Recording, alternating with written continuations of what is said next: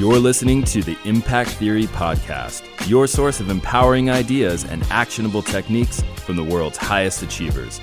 Join host Tom Bilyeu, serial entrepreneur and co founder of the billion dollar brand Quest Nutrition, on a journey to unlock your potential and realize your vision of success. Welcome to Impact Theory. Everybody, what is up? Welcome to another episode of After Impact. I'm your host, Tom Bilyeu, and I am here with Agent Smith. Mr. Bilyeu. What's up, dude? How's it going? It's going very well, thank you. How about you? Back. It's good to be back. Yeah. It is very good to have be back. back. Thank you.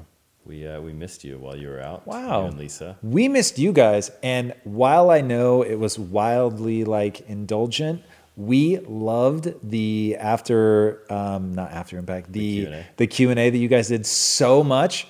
We really, really had a good time with that. I cannot We had a wait for you guys to do another one. That's Yeah. going to be a lot of fun. Happening Friday. Yes, and in. hopefully you guys love it as much as we do.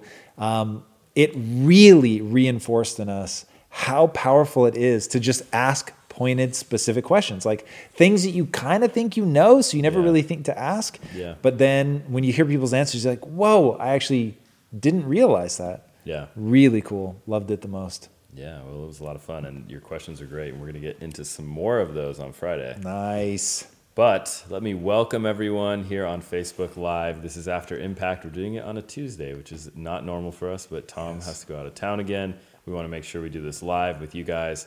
But this is the show where we go deep into the episode of Impact Theory. This week's guest, Jay Williams. The man, the myth, the legend. Yeah. This seriously. this one really impacted me. Yeah, I know. Really. I know it did. And you read the book, and that really Yes. impacted you deeply. No question. Yeah, his book, guys, honestly, I know I harp on it in the episode, but like watch or read the book. It's it's pretty unbelievable. He takes you on an amazing emotional journey. And I think he wrote it by himself. I don't remember there being a co-author. It is beautifully written Love that. and super raw, super vulnerable, really takes you on an incredible journey. And because I'm not Agent Smith, bring him in. Absolutely. Bring in the uh, figurines. There he is. All right. to I like it. Yeah, we got to do this. I love the box so much. There it is. Yep. All right. All right. So, um, yeah, just the the book really, really takes you on a journey. I'm not a sports fan, so I didn't know if he made a comeback or not. And so, Yeah. reading it, not knowing, like I know sort of where he ends up at the end of his journey, but I don't know anything about the middle. So that was uh, just a crazy ride. Yeah, and just to give our listeners and audience a background on Jay Williams, if you haven't seen the episode yet, we'll let you slide a little bit because it's only been live for a few hours.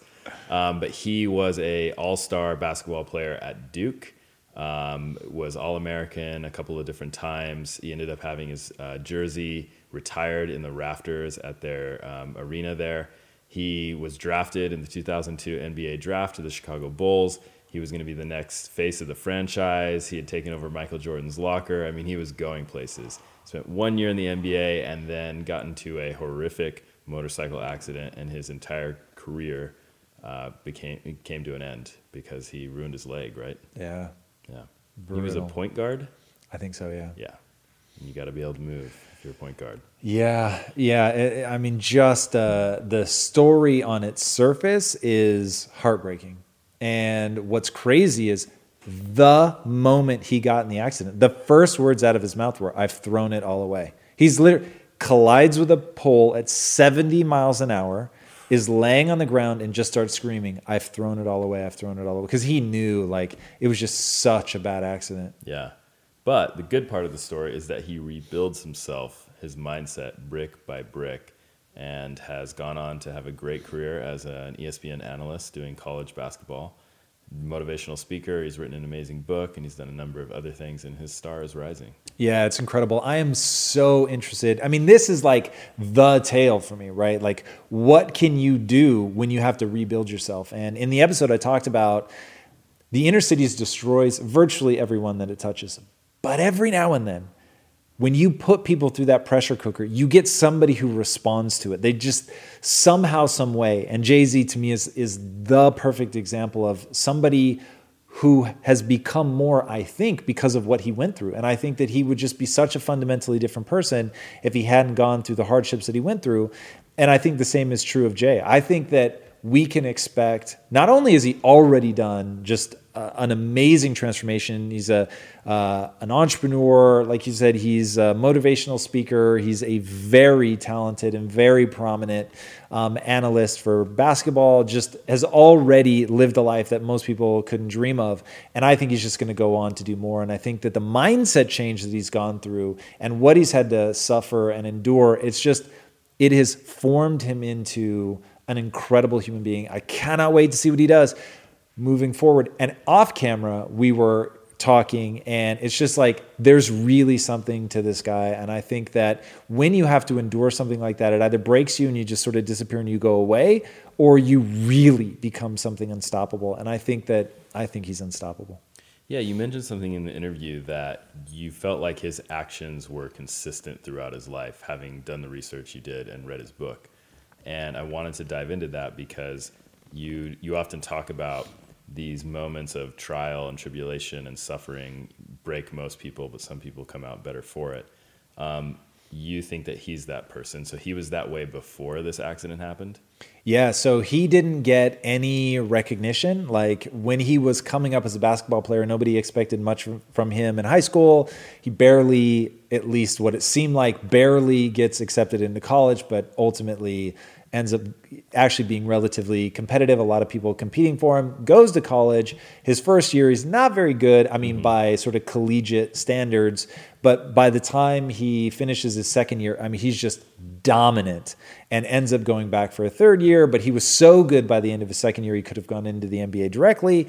But like, just is, is a grinder. Like he just puts in the work mm-hmm. and doesn't need other people to tell him how great he is. Like he understands how to leverage a chip on his shoulder to really work hard, outwork other people, and just through sheer force of will get good at something.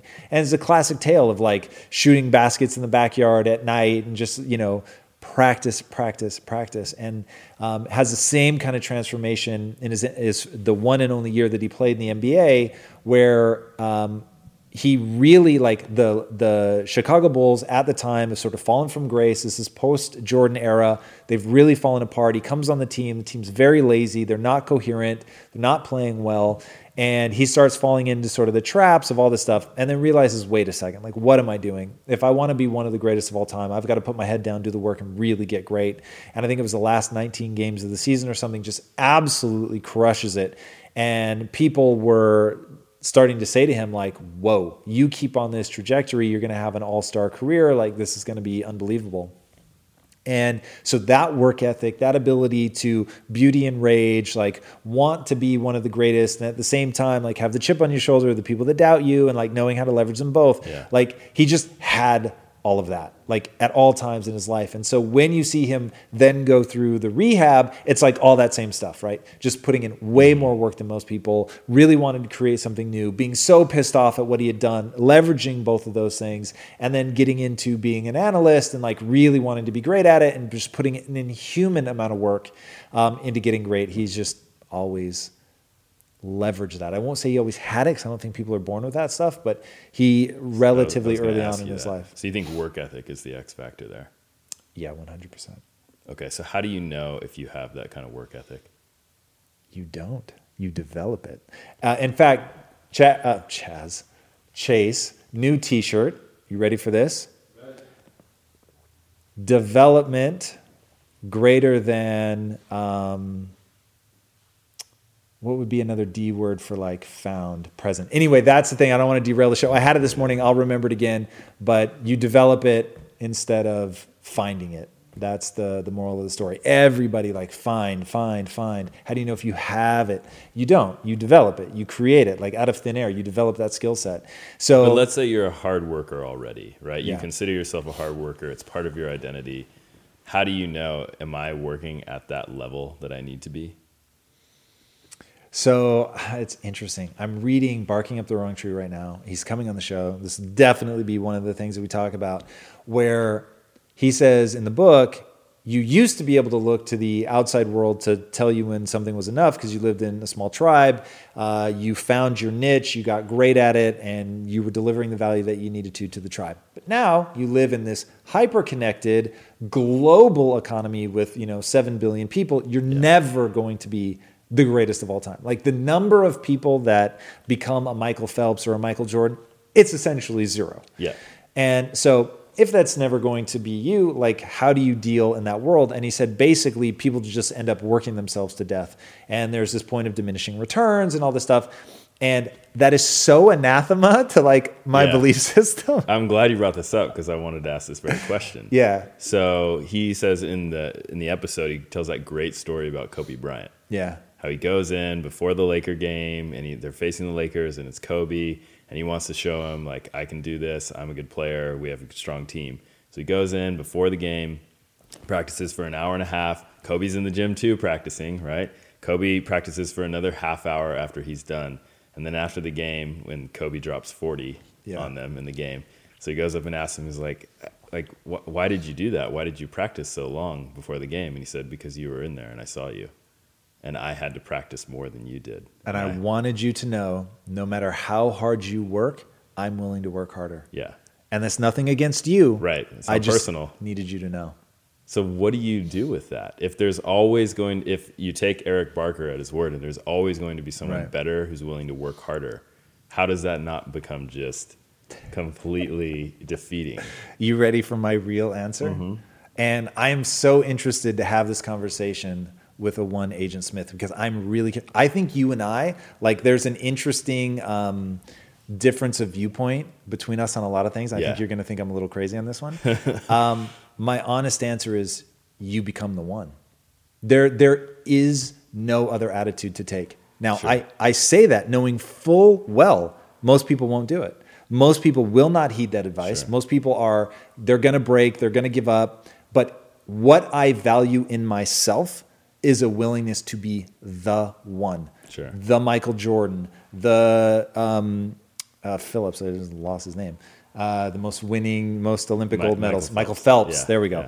Uh, like that, like I will punish myself for forgetting that, by the way. So like that, like Uh-huh. knowing that I am in the the podcast that I did this morning, I. I had to look at a sign that somebody was showing me. It was Cindy. I guess this audience knows who that somebody was. Cindy was showing me something, and I looked at it and I lost my train of thought, and I, I that is not acceptable for me. So I need to get better at that. Forgetting Michael Phelps, that's not okay for me. Like these are this is how you become the one. And so I literally anybody that's not willing to become the one, I don't understand them.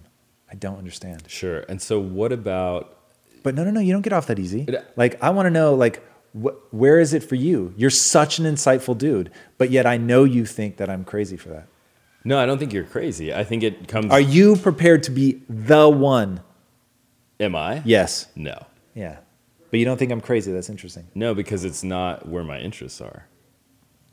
Go on. So I I think that if you want to be the the best at something, Yeah. then that's that's awesome. That's like go for it. Um, it's not to me. There's a point at which you're going to have to. When does becoming the best start to actually impact your your health and your um, well being? Right? Because answer that? You have to rip yourself in half, right? You have to break yourself in half. Absolutely. yeah. Yeah. I love this. oh God, I have no idea how indulgent this is, but let's really go in on Mm-hmm. it. So, if you don't intrinsically want that, if you don't have some driving force in you that's compelling you to want to do that, then don't do it. Like I totally Yeah. get that. But this is where if if your balance isn't at least 80% beauty, like what are you doing? Like it doesn't make any sense, right? So where you aim that, to me, that is uh, we're really going to go. Remind me to give you the Laila Ali thing that just happened on um, Yeah, that's a good uh. Chelsea. Yeah. So um, to me, like if you're not doing something that you love, and the more you do it, like you really love it, then. I just think you're doing the wrong thing.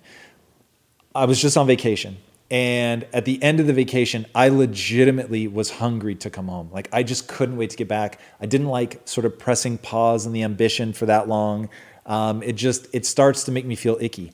but at the same time, I was bordering on emotional. Like I had this sense of like loss and sadness as we were leaving. Yeah. And I thought, that sums me up so perfectly. Like it isn't that I don't like other things. Like I loved it, but I needed to leave. I needed to leave. I had a compulsion mm-hmm. to be done with vacation, even though it was so wonderful and so amazing, and I so indulged in it. And I, I have a way easier time turning that off than my wife. So it's actually interesting to see like whatever I do, I go all in. Yeah. So when I was on vacation, I was on vacation and it was lovely. And I did some work, but only because I was really having fun doing it. And then when I think about what we're building here at Impact Theory, there's two things going on. One, the day to day I love, and l- let me just learn from my suffering, boys and girls. You can make the demand that you make a living doing something that you actually enjoy the day to day. So, success is not promised, struggle is. But when you're struggling doing something that you actually enjoy in and of the moment, um, even though it's hard, even though it's difficult, even though it may come with some suffering, you actually still enjoy it. You can make that demand. And so, as I pursue doggedly and relentlessly being number one, I only value myself. So, first of all, I enjoy it. I enjoy the process. Yeah. But I, I do not value myself on whether or not I become the one. Mm. I value myself based on my willingness to pursue it with everything that I have. And just the recognition of what the human condition is, which is brain chemistry. And so, the second it's eroding me, then I would stop. If striving to be number one made me feel worse about myself, made me enjoy my life less, I would stop. Like, I literally don't understand. 80 20, motherfuckers. Like, look at your life. Once it starts sliding, you're doing something wrong. And if you're not leveraging the 20 to actually then get back to the 80, like that doesn't make any sense. The 20% of, of um, what I'll call anger, hatred, aggression, like all of the like ugly things, the rage, it's a tool. And the moment that it's using you and you're not using it, then you need to get rid of it. So because I'm constantly gut checking myself based on pain that I have suffered in the past. This is not like, oh, I'm so clever. This was, I suffered so needlessly for so long that I just hit a point where uh, I think it's Eckhart Tolle who uh, refers to himself as being enlightened. You'll never hear me say that about myself, but like having hit that out of absolute desperation. So the same as like the insights that I've had in my life are because I'm so stupid, I can't stop myself from suffering. So, but through all that, I've realized these things. I've realized that I have a deep and compelling desire to be the greatest of all time. Um, I love that. The pursuit of that is so amazing. Doesn't matter if I ever accomplish it. So it's really a device you use to inspire yourself. Yeah, kind of. It, it is, but it's also real. And when I look at like, I don't, it's not like I want to be the greatest of all time. Wink. Right. Right. I want to be the greatest of all time. And I love having something astronomically large that you're striving for. I just think the problem people make is they then make the mistake of wrapping their self esteem in the acquisition of some arbitrary thing. Yeah. So being the greatest of all time is it's just a goal that you set for yourself. So tying your self-esteem to a finish line is suicide. So I'm not going to do that. I know better than that. I've learned that lesson. So but there are things that I value. And one of the things is is striving for improvement, to be better, to never um, put a ceiling on what you're willing to dream. So if there is no ceiling to what you're willing to dream, then like sort of by definition, you have to be willing to strive to be the greatest of all time. And because I won't suffer emotionally if I fail to achieve that, then it's only a bonus, right? It's only additive. It's only excitement. It's only the you know the inspiration, like you're saying. Um, but I want to be really clear. This is not me winking and saying I want to be the greatest. Got it.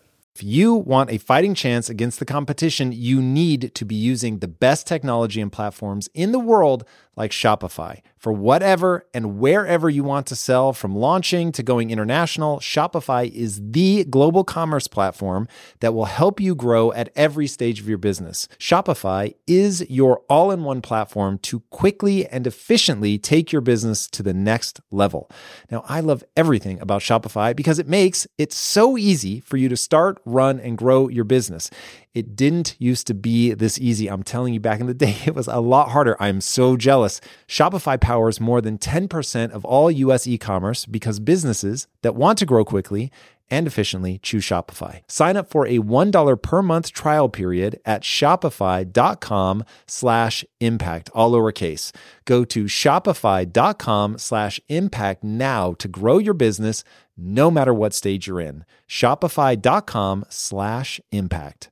If getting your hands dirty and taking good care of your car or cars is a passion of yours, then eBay Motors is here for the ride. Because I'm sure you remember when you first saw the potential in that beauty. And then, through some elbow grease, fresh installs, and a whole lot of love, you transformed 100,000 miles and a body full of rust into a drive that's all your own. With over 122 million parts for your number one ride or die, you can make sure your ride stays running smoothly with eBay Motors.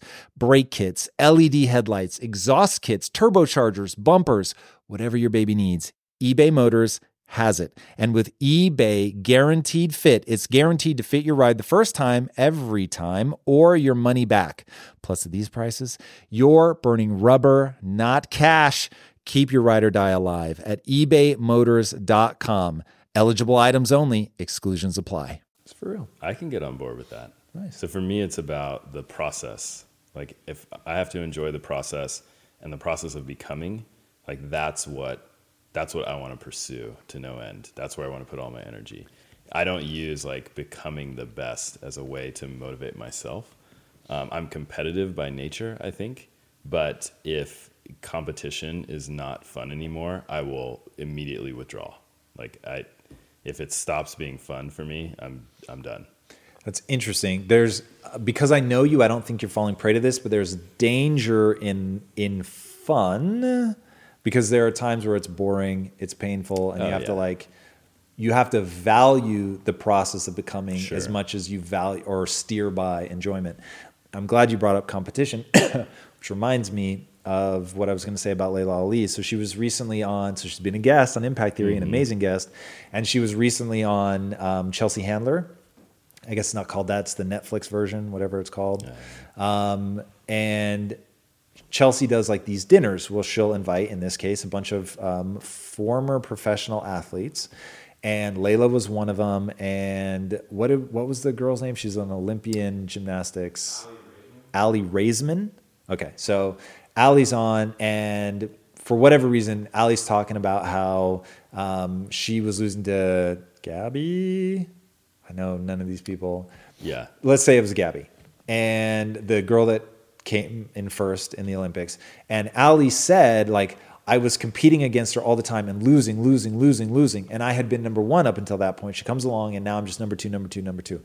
And basically, at some point, I came to grips with that and we just found a nice rhythm. And so I told her on the day of the Olympics, you know, we woke up and I go to her and I say, you know what, I can just feel it today. I'm going to take second, you're going to take first. And Laila Ali goes, and it will stay that way as long as you're saying that. And I was like, that's exactly what I was thinking. Like, Truth bomb. right? Hashtag truth bomb. Yeah. And I was like, it's so true. Like, if, and I get it now. I, I don't know if this is throwing him under the bus, and I like him so much. I hope not. But um, Shaun White went through something similar where he had a roommate, and he and the roommate became very competitive, and he just had to separate himself. And he started living by himself, training by himself, so that he could win. And I, like, some people gave him shit about it, and I was like, I get it. Like, you trying to be the best or not? And it doesn't mean that you have to want for the other person's failure. You can want them to like be at their absolute best, be the best version of themselves. But are you trying to win or not? and and that that is hard for me. Like that's where it's like, oh God, like you can't abandon like who you are. Like I would never want something bad for somebody. Like I want to see them win. But if I'm honest, I want to win. Like I want to outperform them. And you will never hear me say, I, I literally can't allow myself to say it that well, I'll just be number two and you'll be number one. Can't do it. Fair enough. Well, that was good. That was a good conversation right there. Um, let's kick it over to Facebook Live. Let's bring it back to our audience. Thank you for joining us. One, um, we're on Two, Facebook. if this is adding value. Please share if it's adding value. Um, we are doing After Impact. This is where we go deep into the episode of Impact Theory, and we just had Jay Williams on the show. Really, really good interview. This one was a a lot of fun. Uh, here's a couple. Here's a question from Rohan. Tom, Oh, boy. that was an absolutely amazing interview with Jay Williams. I love this episode a freaking lot. One question: When you're trying to rebuild yourself by first recognizing who you are, just as Jay did, how did you start rebuilding yourself? Where do you start? I've tried to, but often I am unable to discern the proper steps I need to take to rebuild mentally. What would you start with? So it, it, it's the 25 bullet points. So those are the things that you need to do to, to build your mind, whether it's rebuilding or building for the first time. Um, you, the things that you have to believe and the things you have to do. And, and that's it. So um, go to impacttheory.com and uh, sign up for the newsletter, right? And it's a Um, designed You version. can get it on the blog. You can download a copy of it if you sign up for the newsletter. Yeah. I'd rather you sign up for the newsletter, if I'm really honest. Uh, but yeah, we've got that bad boy there. That is me crawling inside myself and saying, okay, what did I do? Um, so a couple of the things I'll just throw out. And ironically, I don't have these memorized, which now has become sort of a thing for me uh, because I think memorizing them is stupid and living by them is critical. Um, one that humans the human potential is limitless. I think on the thing it says nearly limitless. I'm toying with the idea of just totally abandoning nearly which is just a way of not getting into arguments with people saying stupid things like yeah good luck like walking off a roof and saying that gravity's not real. Um, so human potential is limitless. Um, you can do anything that you set your mind to without limitation. Um, once you begin to believe like that, once you begin to accept that you can acquire any skill at any time, once you realize that um, you can help other people and do something great at the same time, like all of these things become the bricks that allow you to build an extraordinary life, become capable of extraordinary things. Like that's really what you need to do. But it starts with that belief that you can do anything. So once you have that, then it's it's really going out and executing against that. And I guess because I start with that belief that it's not about me, it's not Tom can do anything he sets his mind to, it's the human animal can do anything they set their mind to. So now I just have to believe that that is true of the human animal, and I am a human animal, and so yay! Like that to me is is the the most sort of fundamental building block. Are humans capable of adaptation at that level? Yes or no? Yes. Okay, great. Then the rest is about putting in the work. Yeah. Nice. Uh, a couple of shout outs here on our Facebook Live audience. We have Shayna from Cary, Illinois. What's up, Shayna? I hope I'm Illinois pronouncing that right. Uh, Deborah from Vancouver, Nice. Washington or BC? BC. Okay. Yeah. Uh, Alex from Ukraine. What's up, Alex? Nice. And if we have anyone from Los Angeles in the feed right now, please know that tomorrow is our second Impact Hour at Rush Street in Culver City. You can go sign up for the event RSVP. We're going to be hanging out, people from the Impact Theory team. Um, Tom will not be able to make this one, but uh, not. this is a chance for everyone in the community to get together, meet each other, see what projects you're working on, help each other out, live the impactivist lifestyle. Love that. Um, and I will be at Comic Con this year on Thursday, Friday, and Saturday. So, any impactivists, keep your eyes peeled on my Facebook page. I will be announcing a when and where. Um, just quick hello, what cool things have you seen here um, kind of deal. So, yeah, keep your eyes peeled Facebook. Nice. All right. So, one of Jay's concepts from the episode is about building your executive board Yeah. around you, um, which I thought was a really cool idea. So, first, can you just explain to the audience what that is in case they haven't seen the episode? And then I wanted to ask you is this something you've kind of tried to cultivate around you professionally um, throughout the years? No question. So the idea said another way that I think people watching this podcast will be very familiar with. You're the average of the five people you spend the most time with. So um, his concept is basically the people that are closest to you, that are giving you advice. They can be completely random and haphazard. And at one point, one of the people on his advisory board was a 17 year old drug dealer, um, and he was just like, "These are the people that were in my life." And so being around people like that, having them as your sounding board, having them giving you sort of your frame of reference, is not very advantageous. And so he borrows the metaphor from watching his entrepreneur friends, like how they would get a board of advisors around their company, and those people would help steer the direction of the company. And he said it just it made the company better. And so, what if I started doing that in my own life? Like, who would those people be? And that's when he really reflected on those people that he was spending the time with and realized, God, like, if these are the people that are my sounding board, if these are the people giving me advice, like, this is just a disaster waiting to happen. And so, began to really clean house, began to find people that were empowering him, that could give him advice, that were willing to tell him the truth, um, and that were just going to make him a better version of himself. And I think that is that is beyond critical. Um, so I'll give you the example of a fruit salad. This is coming to me right now. So um, I used to get really pissed off when people would put like watermelon and pineapple and melon all in the same bowl. Why? Because each one would take the flavor of the ones that they were touching. And humans are exactly like that. And I hate melon. I hate pineapple and I love watermelon. So my watermelon would end up tasting like pineapple and melon, which just pissed me off. So whoever you're hanging around with, like you're getting their flavor. Like if they are um, jerks, if they are pessimistic, if they are putting all these limiting beliefs on themselves, like it cannot help but infiltrate you. And you're just to pick up some of that. And so bringing yourself to a different situation where you're around incredibly positive people, optimistic people, people that love seeing other people shine, that want to help, um, that then rubs off on you. And it is insane how that culture then affects everything. Like when I think about the group that we put together here and how everyone reflects back like positivity, it, it's just, it like on those days where you're not feeling it, somebody else is going to. And so then you're going to recatch that vibe and you're going to sure. be feeling it again. And so it's just like it becomes this incredibly positive place, which is why, like, one thing I just came to know at a very visceral level at Quest when someone becomes a bad flavor, just to stick with my fruit salad metaphor, they must go because, dude, it, it affects everybody. And they may be insanely gifted at their job, they may, may be making you a ton of money. The moment they're a bad flavor, they have to go with with empathy in my heart, but they got to go. Cool. So there's the um, there's sort of the five people that you're closest with. Those are most often your family and friends, right? That you need to make sure that the, those are the right people you're around. But what about for someone you know on a professional level? Did, would you say because the way I read into this was he was also thinking about um, people who could help him on his career, right? People who had different specializations in business or whatever the case may be to help him build his career. Yes. Yes. Okay.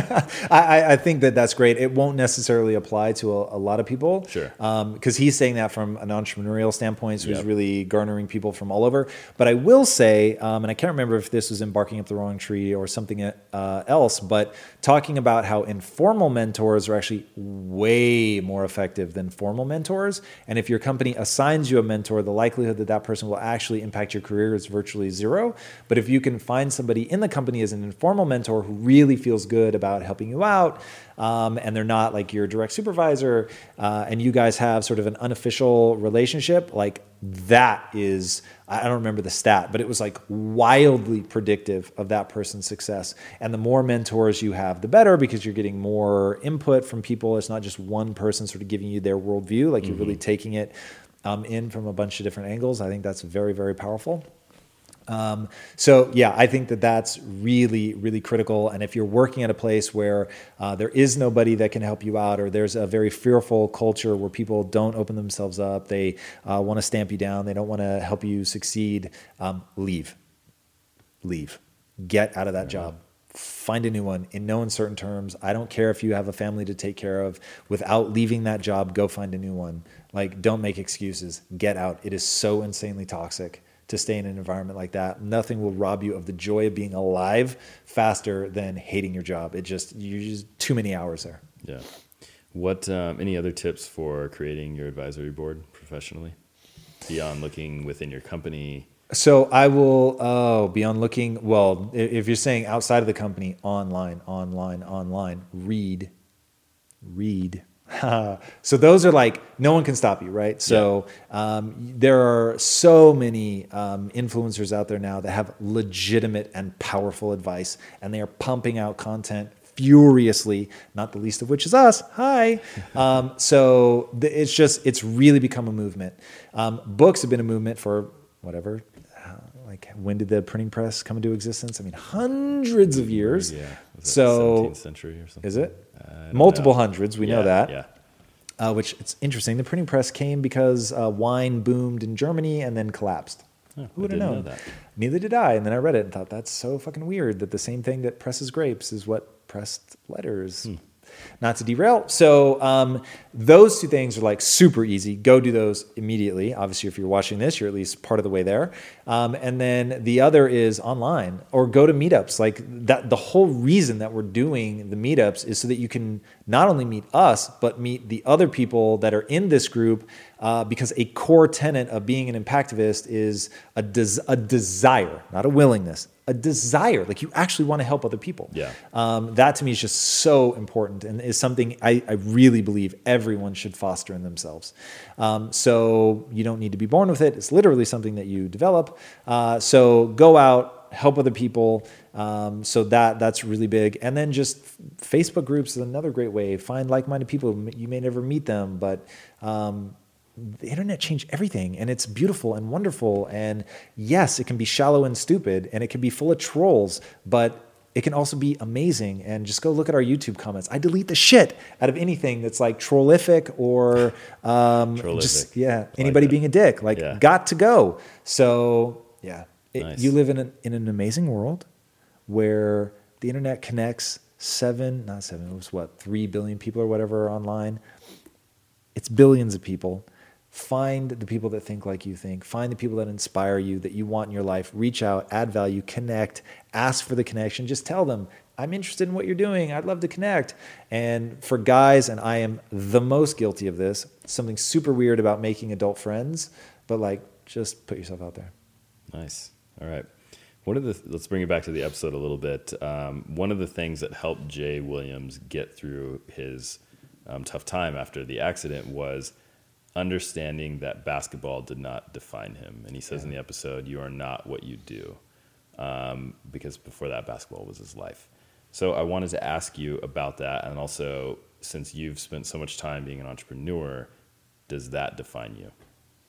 Yeah, so I think that there's a difference between the path, what you do, and your goal, which is not who you are, but it's it, it should be a reflection of it. Um, again, I don't think this is innate, and I've told my own background. I'll give a really shorthand version. Um, I encounter a sort of big brother situation with an inner city kid in South Central Los Angeles that like touches my heart in a way that I don't know how to convey. Becomes a very long term relationship. It's like eight, eight and a half years. Uh, then I get into Quest, and I'm now working with inner city uh, kids again. I mean, these are sort of late teens, early 20s. Um, and it just reminded me like the difference between someone who succeeds and someone who doesn't is their mind. It is not that there aren't insanely capable people um, in the inner cities. It's just the mindset there is, is absolutely terrifying and reminds me of how much that makes me feel alive. And so it it becomes this parallel thing. I really wanted to help people with their body as a way to help them with their mind. I mean, it was it was literally me. So Quest started as a conversation between my partner and I, but it was me asking how my sister's clinically depressed. How do I make her be happy? And so we got talking about how much the body influences the mind and vice versa. And just like if we're really going to help people with this pandemic that we see, you know, just mushrooming around the world, that you've got to make food that people choose based on taste. And so just realizing that there's also people that they're not struggling with the physical, but they're struggling tremendously mentally. And so I knew that those were going to be the, the dual things that I wanted to address with my life because essentially they're the same thing. It's pulling someone out of a hopeless situation. And whether that hopelessness is, I don't believe I can do what I want and that my life is happening to me and I'm not in control, or whether that's like my body is out of control and I feel a victim of my genetics or my circumstance or whatever, and showing them a path out of that as well. So that to me is just like the absolute juice. So the goal for me then is is a reflection of that, of of who I have become over time, the things that I've fed into, um, and so the fact that my day to day life is about pulling people out of the matrix is because I really do see that as a reflection of who I want to be. I mm-hmm. want to be somebody that helps. I want to be somebody that strives to be capable of real greatness, of somebody that understands the human mind. Like these are all the things that I do consider who I am. So while entrepreneurship is like, not necessarily fundamental to that. Like it seems pretty important to getting to my goals. Uh, but the moment that I felt like either I want to change my goal, it's no longer who I am because I believe that we are constantly in a state of change, um, or I believe that it was just no longer a valid path to get where I want to go, then I would ditch it. Nice. All right. Just want to remind everyone we're on Facebook Live doing After Impact, discussing Jay Williams, his recent episode. If you haven't checked it out, we'll maybe let you slide. It's only been out for a few hours, but it's really good. So listen to it on your way home from work, on the podcast, or check it out on YouTube, at home, at the gym, wherever you are. It's really good. Um, one of the things that I want to talk about was ah, he said he says at some point in the episode, I had to go from why me, referring to the accident, to why not me and I wanted to, to have you talk a little bit about why that mental reframing, that subtle shift, is so important to success. Yeah, I mean, this is something that I got from Tony Robbins, and he talks about if you change the question, you change everything. And at first, I didn't quite understand what he meant by that, but it is literally reframing. So if you look at something, and Jay Williams could very easily say, Hey, this is the worst thing that's ever happened to me. And I think most people would be like, Yup. And let's hope that, that it remains the worst thing that ever happened to you. Sure. Nothing's ever worse than that. And so it would be very easy to spiral out of control and to totally get lost in, you know, I was making millions of dollars a year, able to help my family. Um, people look at me with awe, and and now it's all gone. Yeah. Um, and how traumatic that would be. But you have the opportunity to flip it and do what Tony Robbins suggests. And I think this is utterly brilliant. Not many people do it. And ask of the worst thing that's ever happened to you. Ask in all sincerity, how is this the best thing that ever happened to me? Like, in what way? In what way is this actually really powerful? And Jay's life is to me the perfect example of that because it is, you could very honestly look at how it's the worst thing. No question. It's there, it's obvious. But there really is a flip side to that coin. And I touch on it in the episode, which is his mind has gone through something utterly traumatic and brutally difficult. But it's the pressure that turned the coal into a diamond. And with that, I now think he's going to be capable of something. He has proven so much to himself the willingness to fight through and claw his way back mentally. Like what he did physically to come back is is already inhuman. And all people can see is that he didn't get back into the NBA but like dude what happened to his body is insanity. And for him to come back and still play at an elite level which he did by the way and he went on to play I think in the European League or something. Um, so it's still just like at an insane elite level that the vast majority of athletes never make without an accident yeah. and he was able to get back to that level which is already just crazy but also that he's now been able to apply that discipline to turning himself into an entrepreneur, turning himself into a sportscaster. Like it's it's just unbelievable. And because he's been able to do that and ask the words he uses, why not me, right? Like by flipping it, reframing it, and looking at like, okay, like I can actually bear this. I can help other people turn this into something. I can now show people a path out of that darkness. And he talks about that, like having written the book and then getting the feedback from people like, whoa, in seeing your story, I realize now I can get out of my own difficult position. And him being like, oh my God, like that's so powerful and so wonderful and so inspiring for him that it makes it easy to keep fighting and keep going. So once you reframe it and start looking at it like that, that answer is also there for you. And that's what I want people to hear. If, if what you look for is how it's bad, you will find it. But if what you look for is how it's empowering, amazing, beautiful, you will find it. Yeah. That's great. Do you have any tips for building up that muscle of, of being able to ask that question and look at every situation that way? No question. Um, so, it is just like building your body. So if I said to you, I'm never going to give you any advice, but you need to put on muscle. and you walk into my gym here at the house, what would be the first thing that you would do? I would just start lifting. Right? Yeah. You'd pick up a weight. You'd probably curl it. I think that's where most people start. It's maybe the most obvious thing that you're used to. Um, you'd figure out that some of the machines let you press stuff, so you'd probably do some pressing. And you would do a relatively basic routine, but you would like the muscles that you sort of obviously know how to use, you would just start doing that. And then you would find, huh, over time, like you just get stronger. And even if I don't fuck with your diet, you're gonna get stronger. You're gonna be able to lift heavier stuff. It is exactly the same with how do you reframe? You reframe. You go and you say, okay, this is very clear to see how this is the worst, but how is this the best? And I'm to bet your first answers are to kind of suck. And they're going to be really basic and really simple. And you're going to fumble your way and it's going to seem like fake and awkward. And You're not going to like doing it.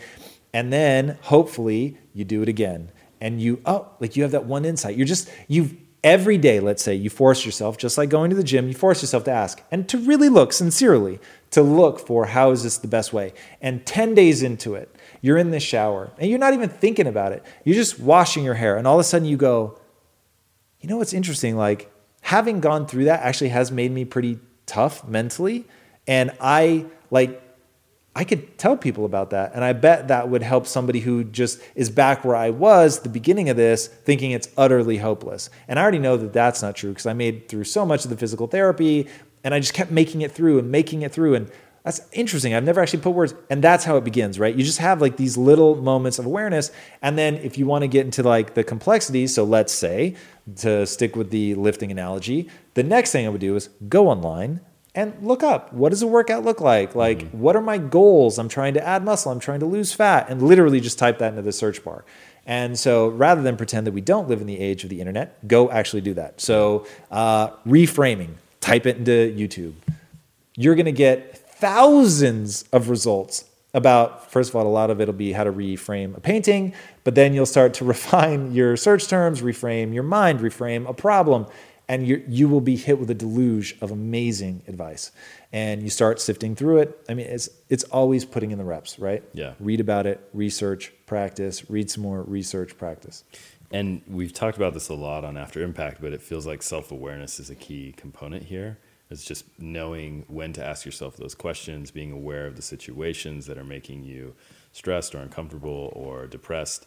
Um, I see that as being really key to Jay Williams' story, and he talks about that a lot, like going in, reflecting, um, thinking about who you are, your identity. And it also made me think about the David Goggins episode because he talks about that a lot. And both of these guys have gone through an extraordinary amount of suffering. Mm. So I wanted to ask you, what do you what do you see as the relationship there? Well, first, Goggins is like Rome. All roads lead back to Goggins. um, it it really is. Goggins talks about this so powerfully, and it's something that I think Jay would agree with most vehemently. Suffering is is the test. Suffering is the thing that helps you grow. Like when you're willing to show up, take the test, find out where am I, and then mm. push and practice and learn and then take the test again, put yourself through suffering. Like right now, um, I was owed a meal at 11, uh, but I'm really trying to rush back into ketosis. So I skipped my meal, which meant that I had to do um, a fasted podcast and then a fasted episode of Im- uh, After Impact. And then I'll do a fasted, I have like some prep thing for another podcast. Um, so I'll, I'll do that all fasted. So just like those little things, it's like, I'm starving right now uh, because I'm not fully back into ketosis yet. It is the worst kind of hunger ever. Um, but you just do it, and those are the little things. It doesn't always have to be like running a marathon or doing, you know, the 135 miles that Goggins does or running on broken feet. Like it, it doesn't have to be taken to that extreme, but getting yourself well into the zone of suffering and just gut check, like where am I? Am I able to push through this? Like I cannot tell you on um, Monday, yesterday, when so we got back uh, what late or early Sunday. So just coming off vacation mode, totally out of ketosis. On Monday, literally every like neuron in my brain was like, "You can eat more. It's all good. Like you can eat more. No worries. Like this will be fine." And you just have to like gut check yourself. Like, despite how hungry I am, I have bright lines. There are certain things that I eat and certain things that I don't. You just fucking do it. And you find out where you are and then you push yourself a little bit farther and Yeah. that's how it gets done. But I feel like you've also been built up that that mental muscle to be able to um, persevere in those times of, of being tested, right? So, Absolutely. So what do you do before all of this? What, where where are the moments of self reflection where you're creating that narrative about yourself?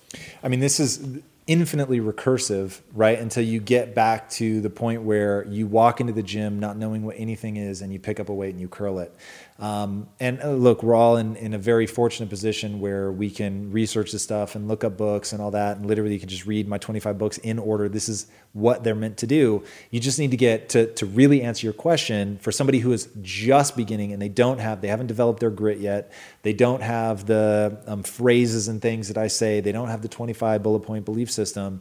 Um, it comes down to just accepting that you're going to be a little bit shitty at it in the beginning but if you keep at it, you're going to get better and better and better. And these skills are going to stack on themselves. And then at some point, it becomes a force multiplier. And if you're willing to do this for a really, really long time, and this has become, this was like a really eye opening moment for me. And I know I've already talked about it a couple times, and, and I will keep talking about this.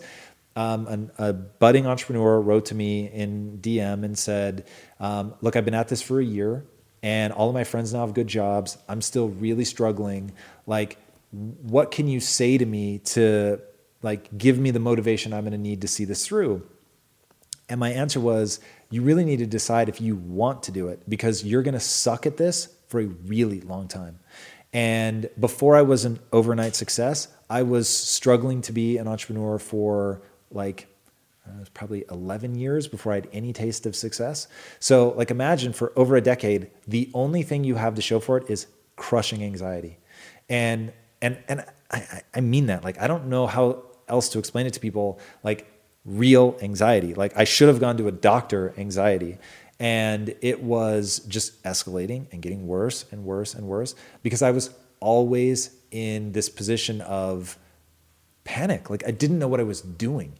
And I just kept forcing myself so far outside my comfort zone. And I did not understand that to obsessively imagine how things could go wrong is how you develop chronic anxiety. And so I just made like a catastrophically dumb decision because I didn't understand the human mind well enough yet.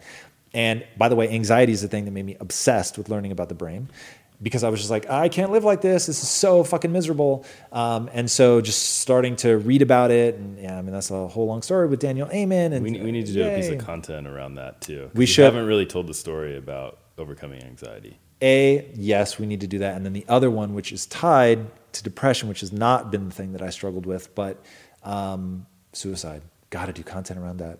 Uh, just get hit up way too often with people saying that, like, yep, I don't know why I'm living anymore. Like, that shit scares me. Um, so it, it really is like just knowing that you're not going to be good at this at first, but understanding that the way the human mind works is one piece of knowledge stacks to the next, stacks to the next, stacks to the next. And if you're willing to absolutely divorce yourself from the notion of patience and have zero patience and go balls to the wall every day to get amazing, but no, there's no finish line. That you're to go all out every day forever. And like, that's the beauty. And that's why, to your point, you have to enjoy the process. You can't just enjoy it, you've got to be giddy. Dude, I'm giddy at the fact that people write books. I'm legitimately, when I pick up a book and like the first page like captures me, I'm just like, oh my God, like I, I love it so much. And that's why, like, I, I, there's two things I know with certainty everyone likes sushi and everyone likes to read.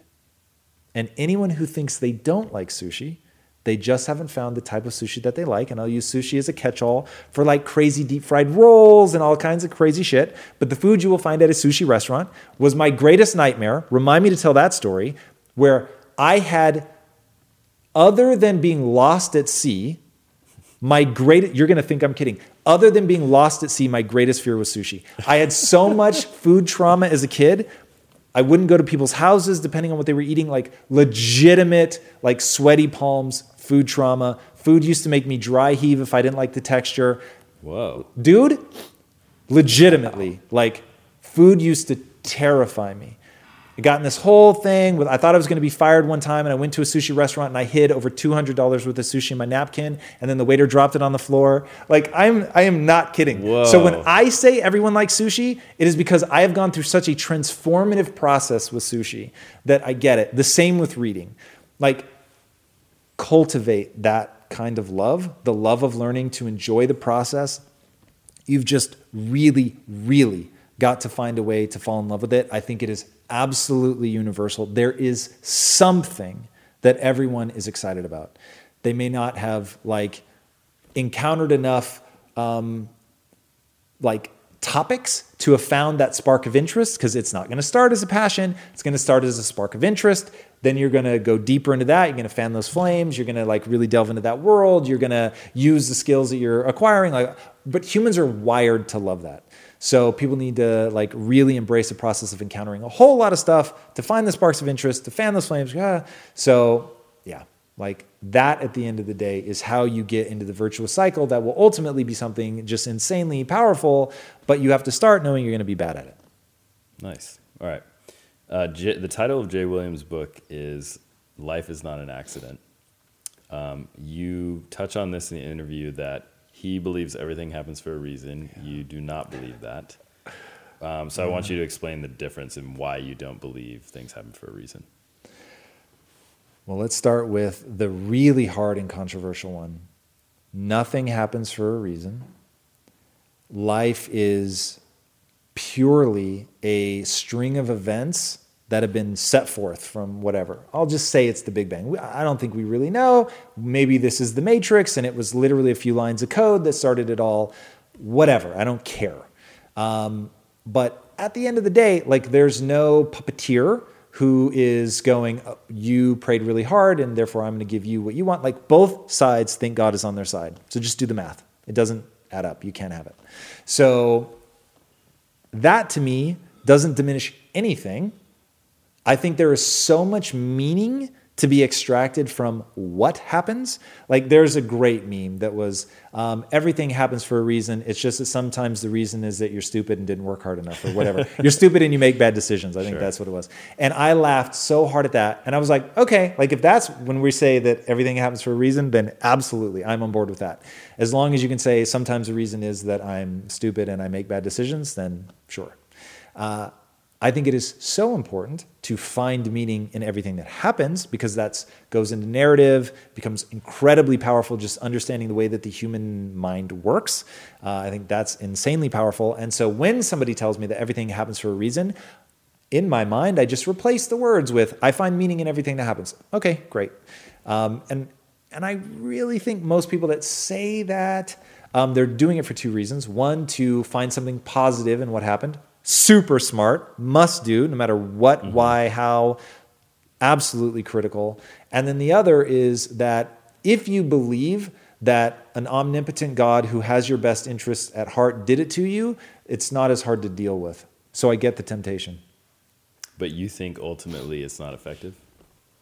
Uh, well, I will just give you the stat and then I will steer us out of these insanely dangerous waters.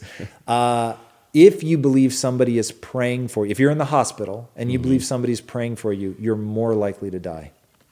Yeah, you've mentioned that before. Mm-hmm. So even if someone has a something goes wrong in their life, right? And I know you believe in extreme ownership and this is all my fault and Yep. I'm the reason this happened, which is a totally legitimate position. But something bad happens and they go, you know what, everything happens for a reason. I'm going to pick myself back up. I'm going to do the work. I'm going to find another solution and things will come together. Yep. Do you think that that's different from just saying this is all my fault and I have to go forward and find a new solution? I think that it's different. I think that it's weaker, but I think that it's on a spectrum of usability. Okay. And as long as there's that second part, which is I'm going to do something and like really get after it. So, to give you an idea, I love the parable of the person who's like drowning and the boat comes by, like, hey, do you need help? No, God is going to rescue me. And, you know, whatever, three or four boats come by and the person ultimately drowns, gets to heaven and says, hey, WTF. Thought you were going to help me. And God's like, dude, I sent four boats. Like, what else did you want? So that notion of you still have to do something, right? So opportunities present themselves. Do you take advantage of them or not? Um, this isn't like passive. I don't think anybody, even the most diehard religious person, I think they know that they're meant to be active. They're meant to like do something. And Yeah. so even if the last laugh is on me and there really is a God and um, I'm fine with that because I am so on board with being active. Like, just nothing that I looked at tells me that if there is a God, that they would want us to be passive. So cool, I'm on board. Nice. Get active. All right. Good stuff. Uh, one last question, and then we'll wrap it up. Jay talks about the past a lot. Obviously, he had to overcome his accident and get past that mentally. Um, to him, he says the past doesn't matter. You have to put it to bed, right? Does the past have any utility? What a great question. So I'm so I love it. I have an answer and I'll, I'll give it to you, but just for a second, I, I would stand up and clap right now if it wasn't hella awkward for the camera angles. That is such an awesome way to phrase that question. The past has massive utility. I think there are things you need to move towards, and I think there's things that you need to move away from. But you have to be so careful because there. I think now Jay is at a point where the past is utility, but I think that for more than a decade it was just corrosive, mm. and letting something be corrosive is such an ineffective strategy. When I talk about beauty and rage, and I talk about like knowing when to hate yourself and knowing when to love yourself, like if you if the hatred isn't a tool, if like that isn't done with the the wink of like I really love myself, don't worry. Like if you're not able to do that, then stay away from it. And there are people that should not fuck with that because they're just not ready for it. Like if somebody says like I don't even know why I would live, you're not going to hear me say you got to know when to love yourself, know when to hate yourself, motherfucker. Like all I'm going to say is, bro, love yourself. Love yourself. Whatever you did, whatever happened to you, like love yourself with all of it, the good, the bad, the ugly, man. Meet yourself with compassion, meet yourself with respect. Like this this thing called life is hard. Mm-hmm. Like don't it's it's corrosive now. Clearly, you've gotten to the end of some rope, and it just doesn't make sense. So when it's a kick in the ass and it motivates you and it gets you going, useful. Use it 100%.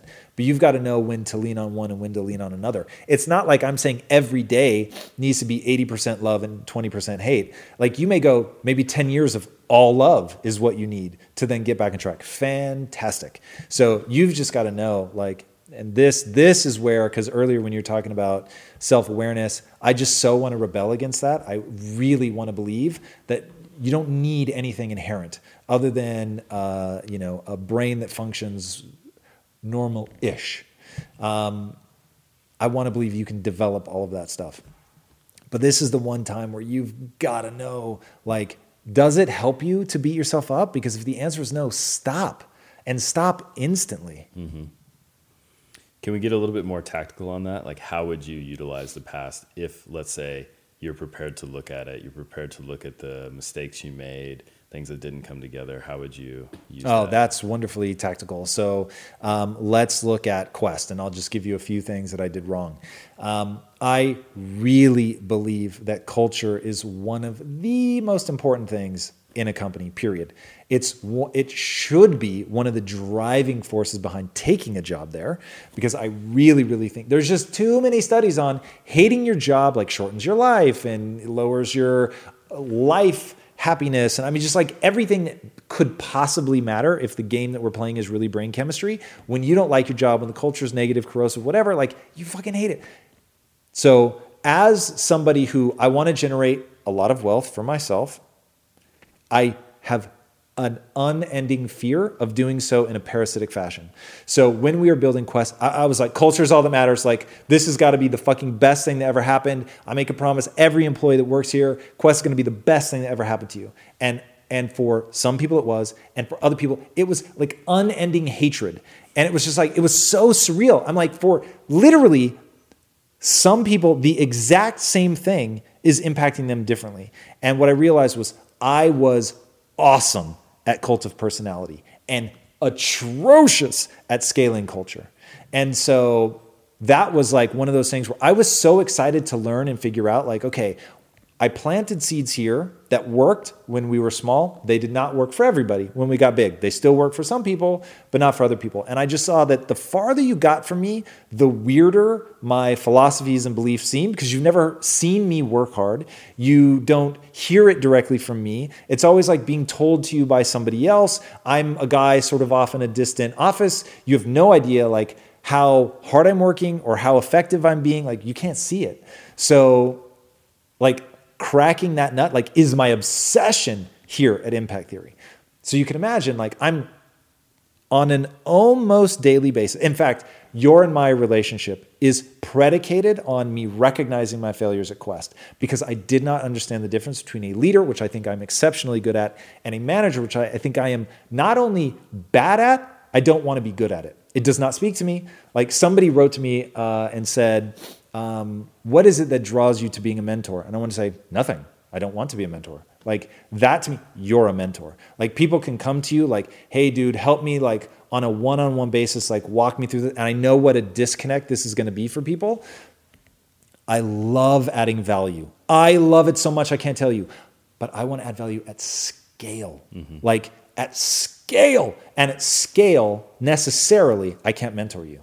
So I think mentorship requires like one on one time, like highly tactical. And the only people that do well around me are people that are self guided, that are self starters. So you do great.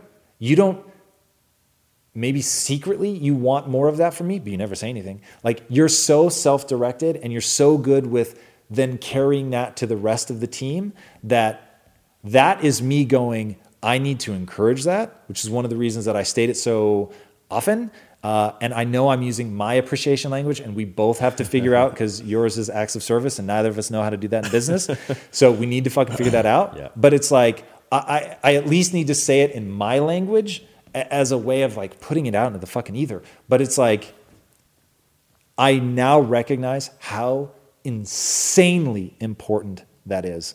And I became obsessed with Gary Vee's notion of a chief heart officer because I realized you have to formalize stuff like that. Like, and I bet people look at that and go, "Oh, that's silly, dude." And this is one of the things where my partners and I didn't agree. I, I be, it, it became so obvious to me that we needed stuff like that, and I think to them maybe it seemed a little bit more silly. But it's like, no, no, no. Like you have to formalize that shit. Otherwise, you will only ever have like the group around me that I could touch, the group around me that knew me, that felt something from me. Like they were totally on board.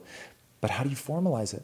How do you get it? How, like, I began to realize at Quest, and, and this is a very long winded way of saying, like, this is how obsessively I think about the mistakes that I made at Quest. Um, you're only what you write down when a company reaches a certain size. Like right now at Impact Theory, we have virtually nothing written down. But oh dear God, like when Ibrahim put in uh, Slack, hey, you should probably write this down for when the um, next round of interns come in. Like, I actually don't know, like, what is our culture here? And I was like, that was the uh, an alarm bell that I would not have known to pay attention to at Quest. But like got my full and complete attention when he said it here because it's happening even earlier than I thought. We only have what we say 12 people. So we have 12 people here and it's like already, oh God. So it's like yeah. you really have to formalize this shit. Anyway, that's an example. I could keep going but that answers the question. You just have to think about it. Look nakedly. I don't let it erode my self-esteem. I don't let it erode my sense of self. I don't think I'm worse because I am that I'm not a good manager. Um, if I wanted to be a good manager, then I would put all my time and energy into becoming a better manager. But the the bet that I'm making is that what I enjoy doing, what I want to do, and what the company uniquely needs from me is leadership. Uh, so that's where I'm focusing all my energy. Nice. All right. Well, I think we should wrap it up there. This All was right. a good episode of After Impact. Yes. On Jay Williams. Thank you guys so much for joining us. Uh, thank you so much for being a part of the community.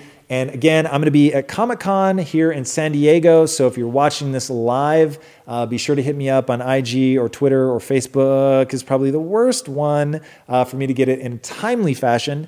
Uh, but if you hit me up on one of the other two, hopefully um, also watch watch my Facebook. Ironically, because that's where we'll make the announcement of where I'm going to be. I do want to do excuse me, a, a, quick like hello and just get a sense of uh, if you guys have encountered anything cool. Uh, I'm going there very specifically because this is the beginning of our um, step into traditional narrative content. Um, we are finally in the final stages of uh, contracts, so looks like we'll have our first two projects moving forward very, very soon, which I'm very excited about. I need writers, I need artists. Uh, so if you see somebody that fits that bill, do let me know.